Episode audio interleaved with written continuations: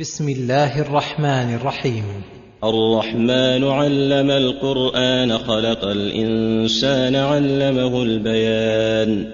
هذه السورة الكريمة الجليلة افتتحها باسمه الرحمن الدال على سعة رحمته وعموم إحسانه وجزيل بره وواسع فضله ثم ذكر ما يدل على رحمته وأثرها الذي أوصله الله إلى عباده من النعم الدينية والدنيوية والأخروية. وبعد كل جنس ونوع من نعمه ينبه الثقلين لشكره ويقول فبأي آلاء ربكما تكذبان؟ فذكر أنه علم القرآن أي علم عباده ألفاظه ومعانيه ويسره على عباده وهذا أعظم منة ورحمة رحم بها عباده حيث أنزل عليهم قرآنا عربيا بأحسن ألفاظ وأحسن تفسير مشتمل على كل خير زاجر عن كل شر. خلق الإنسان في أحسن تقويم. كامل الأعضاء مستوفي الأجزاء محكم البناء. قد أتقن البديع تعالى خلقه أي إتقان وميزه على سائر الحيوانات بأن علمه البيان. أي التبيين عما في ضميره وهذا شامل للتعليم النطقي والتعليم الخطي. فالبيان الذي ميز الله به الآدمي على غيره من أجل نعمه وأكبرها عليه. الشمس والقمر بحسبان أي خلق الله الشمس والقمر وسخرهما يجريان بحساب متقن وتقدير مقدر رحمة بالعباد وعناية بهم وليقوم بذلك من مصالحهم ما يقوم وليعرفوا عدد السنين والحساب. والنجم والشجر يسجدان. أي نجوم السماء وأشجار الأرض تعرف ربها وتسجد له وتطيع وتخضع تنقاد لما سخرها له من مصالح عباده. والسماء رفعها ووضع الميزان. والسماء رفعها سقفها للمخلوقات الأرضية ووضع الميزان أي العدل بين العباد في الأقوال والأفعال وليس المراد به الميزان المعروف وحده بل هو كما ذكرنا يدخل فيه الميزان المعروف والمكيال الذي به تكال الأشياء والمقادير والمساحات التي تضبط بها المجهولات. والحقائق التي يفصل بها بين المخلوقات ويقام بها العدل بينهم ولهذا قال ألا تطغوا في الميزان. أي أنزل الله الميزان لئلا تتجاوزوا الحد في الحقوق والأمور فإن الأمر لو كان يرجع إلى عقولكم وآرائكم لحصل من الخلل ما الله به عليم ولفسدت السماوات والأرض. وأقيموا الوزن بالقسط ولا تخسروا الميزان. وأقيموا الوزن بالقسط أي اجعلوه قائما بالعدل الذي تصل إليه مقدرتكم وإمكانكم. ولا تخسروا الميزان. أي لا تنقصوه وتعملوا بضده وهو الجور والظلم والطغيان. والأرض وضعها للأنام.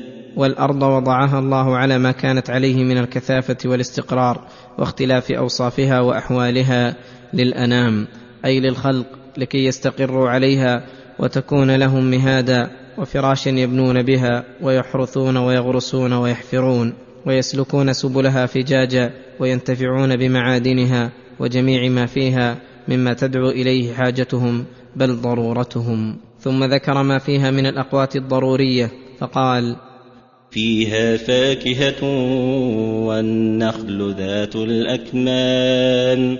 فيها فاكهة وهي جميع الأشجار التي تثمر الثمرات التي يتفكه بها العباد من العنب والتين والرمان والتفاح وغير ذلك. والنخل ذات الأكمام أي ذات الوعاء الذي ينفلق عن القنوان التي تخرج شيئا فشيئا حتى تتم فتكون قوتا يدخر ويؤكل ويتزود منه المقيم والمسافر وفاكهة لذيذة من أحسن الفواكه. والحب ذو العصف والريحان. والحب ذو العصف أي ذو الساق الذي يداس فينتفع بتبنه للأنعام وغيرها ويدخل في ذلك حب البر والشعير والذرة والأرز والدخن وغير ذلك والريحان. يحتمل أن المراد بذلك جميع الأرزاق التي يأكلها الآدميون فيكون هذا من باب عطف العام على الخاص ويكون الله قد امتن على عباده بالقوت والرزق عموما وخصوصا. ويحتمل أن المراد بالريحان الريحان المعروف وأن الله امتن على عباده بما يسره في الأرض من أنواع الروائح الطيبة والمشام الفاخرة التي تسر الأرواح وتنشرح لها النفوس. ولما ذكر جملة كثيرة من نعمه التي تشاهد بالأبصار والبصائر وكان الخطاب للثقلين الإنس والجن قررهم تعالى بنعمه فقال فبأي آلاء ربكما تكذبان؟ أي فبأي نعم الله الدينية والدنيوية تكذبان؟ وما أحسن جواب الجن حين تلا عليهم النبي صلى الله عليه وسلم هذه السورة؟ فكلما مر بقوله فبأي آلاء ربكما تكذبان؟ قالوا ولا بشيء من آلائك ربنا نكذب فلك الحمد فهكذا ينبغي للعبد إذا تليت عليه نعم الله والاؤه أن يقر بها ويشكر ويحمد الله عليها. ثم قال خلق الإنسان من صلصال كالفخار. وهذا من نعمه تعالى على عباده حيث أراهم من آثار قدرته وبديع صنعته. أن خلق أبا الإنسان وهو آدم عليه السلام من صلصال كالفخار أي من طين مبلول. قد أحكم بله وأتقن حتى جف فصار له صلصلة وصوت يشبه صوت الفخار وهو الطين المشوي. وخلق الجان من مارج من نار. وخلق الجان أي ابا الجن وهو إبليس لعنه الله من مارج من نار أي من لهب النار الصافي أو الذي قد خالطه الدخان. وهذا يدل على شرف عنصر الآدمي المخلوق من الطين والتراب. الذي هو محل الرزانة والثقل والمنافع بخلاف عنصر الجان وهو النار التي هي محل الخفة والطيش والشر والفساد. ولما بين خلق الثقلين ومادة ذلك وكان منة منه تعالى عليهم قال فبأي آلاء ربكما تكذبان؟ رب المشرقين ورب المغربين. فبأي آلاء ربكما تكذبان أي هو تعالى رب كل ما أشرقت عليه الشمس والقمر والكواكب النيرة وكل ما غربت عليه وكل ما كان فيه فهي تحت تدبيره وربوبيته وثناهما هنا لإرادة العموم مشرقي الشمس شتاء وصيفا ومغربها كذلك. مرج البحرين يلتقيان بينهما برزخ لا يبغيان فبأي آلاء ربكما تكذبان؟ يخرج منهما اللؤلؤ والمرجان فبأي آلاء ربكما تكذبان؟ المراد بالبحرين البحر العذب والبحر المالح. فهما يلتقيان فيصب العذب في البحر المالح ويختلطان ويمتزجان ولكن الله تعالى جعل بينهما برزخا من الأرض حتى لا يبغي أحدهما على الآخر ويحصل النفع بكل منهما فالعذب منه يشربون وتشرب أشجارهم وزروعهم والمالح به يطيب الهواء ويتولد السمك والحوت واللؤلؤ والمرجان ويكون مستقرا مسخرا للسفن والمراكب ولهذا قال وله الجوار المنشآت في البحر كالأعلام. فبأي آلاء ربكما تكذبان؟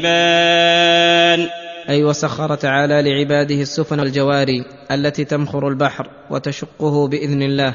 ينشئها الآدميون فتكون من عظمها وكبرها كالأعلام وهي الجبال العظيمة. فيركبها الناس ويحملون عليها أمتعتهم وأنواع تجاراتهم وغير ذلك مما تدعو إليه حاجتهم وضرورتهم. وقد حفظها حافظ السماوات والأرض. وهذه من نعم الله الجليلة.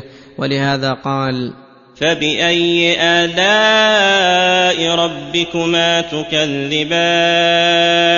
كل من عليها فان ويبقى وجه ربك ذو الجلال ويبقى وجه ربك ذو الجلال والإكرام.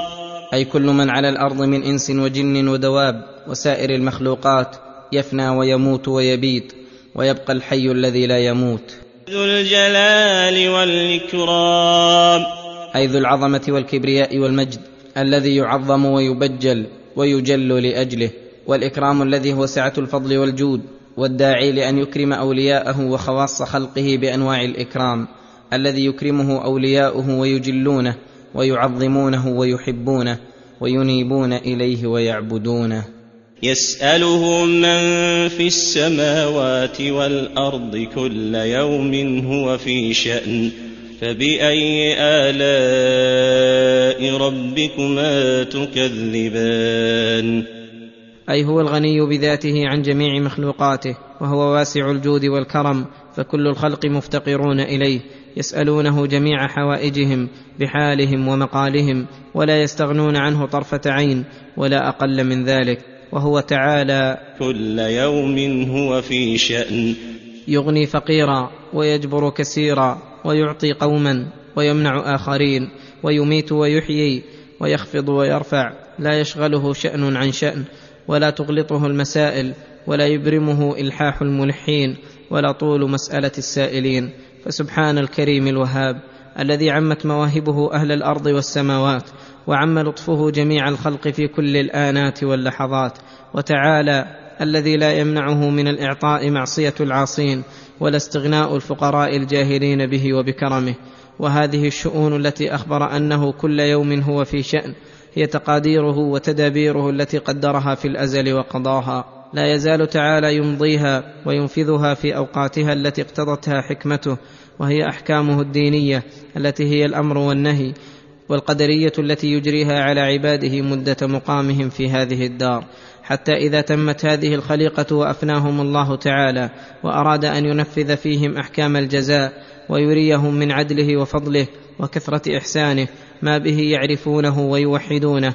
نقل المكلفين من دار الابتلاء والامتحان إلى دار الحيوان. وفرغ حينئذ لتنفيذ هذه الأحكام التي جاء وقتها وهو المراد بقوله سنفرغ لكم أيها الثقلان. فباي الاء ربكما تكذبان أي سنفرغ لحسابكم ومجازاتكم بأعمالكم التي عملتموها في دار الدنيا.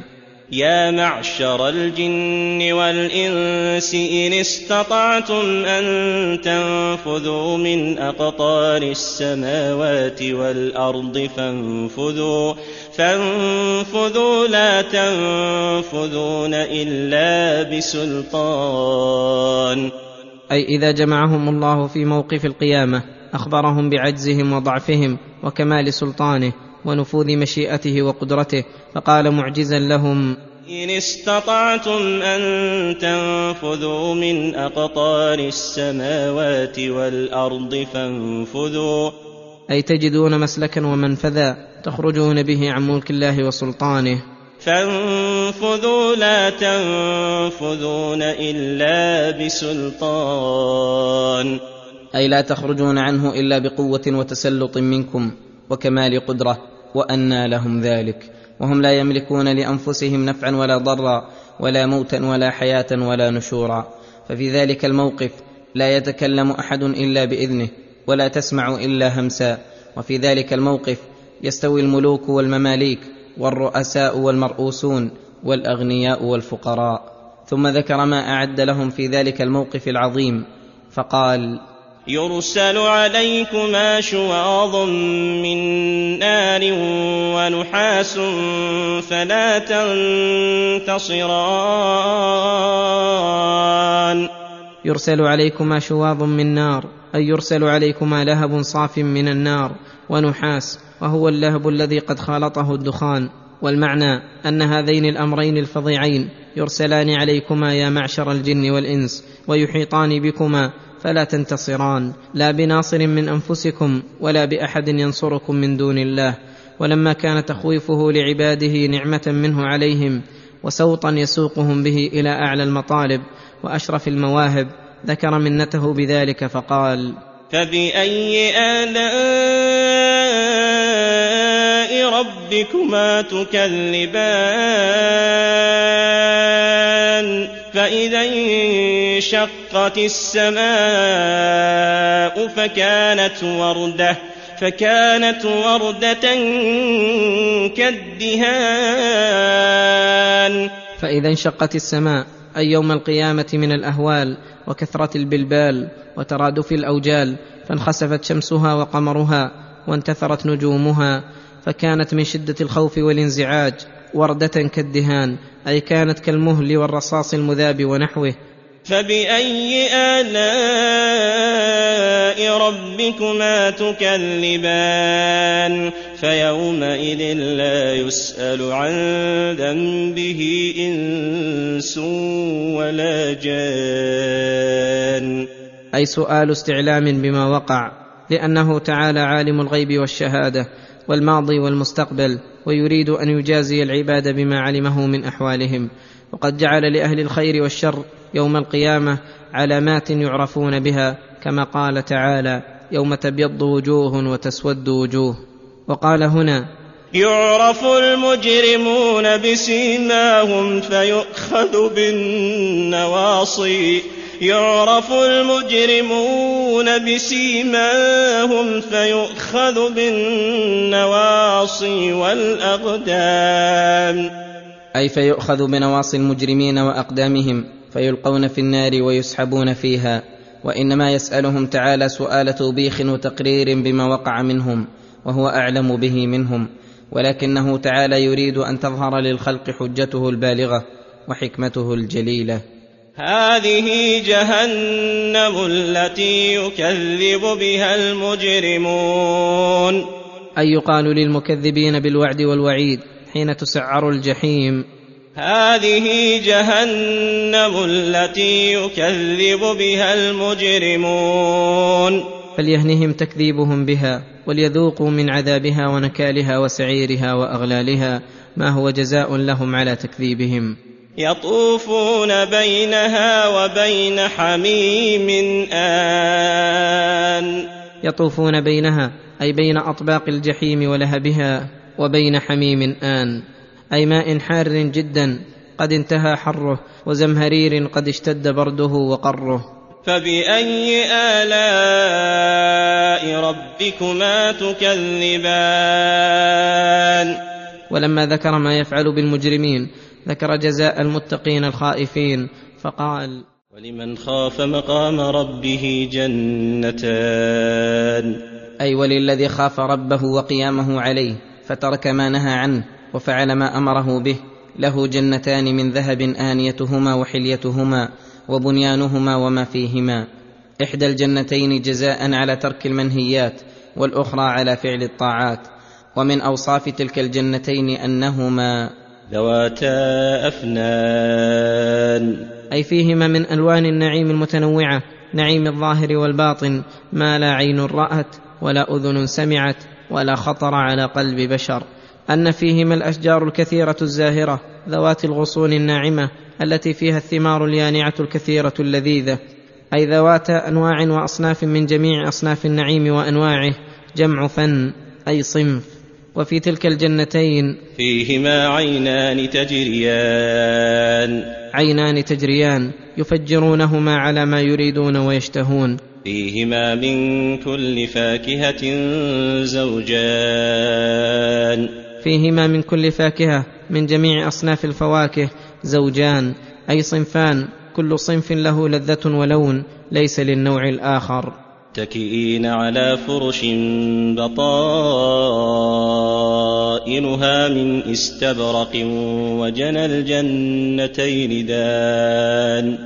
هذه صفة فرش أهل الجنة وجلوسهم عليها وأنهم متكئون عليها أي جلوس تمكن واستقرار وراحة كجلوس الملوك على الأسرة وتلك الفرش لا يعلم وصفها وحسنها إلا الله تعالى حتى إن بطائنها التي تلي الأرض منها من استبرق وهو أحسن الحرير وأفخره فكيف بظواهرها التي يباشرون؟ وجنى الجنتين دان. الجنى هو الثمر المستوي أي وثمر هاتين الجنتين قريب التناول يناله القائم والقاعد والمضطجع. فيهن قاصرات الطرف لم يطمثهن إنس قبلهم ولا جان.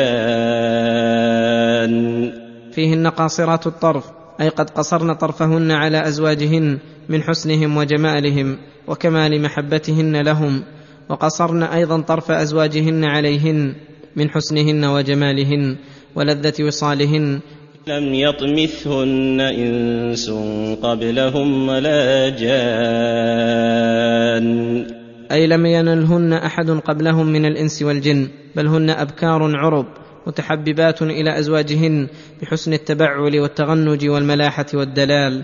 ولهذا قال كأنهن الياقوت والمرجان. وذلك لصفائهن وجمال منظرهن وبهائهن. هل جزاء الإحسان إلا الإحسان؟ أي هل جزاء من أحسن في عبادة الخالق ونفع عبيده إلا أن يحسن إليه بالثواب الجزيل والفوز الكبير والنعيم المقيم والعيش السليم؟ فهاتان الجنتان العاليتان للمقربين. ومن دونهما جنتان. من فضة بنيانهما وآنيتهما. وحليتهما وما فيهما لأصحاب اليمين وتلك الجنتان. مدهامتان.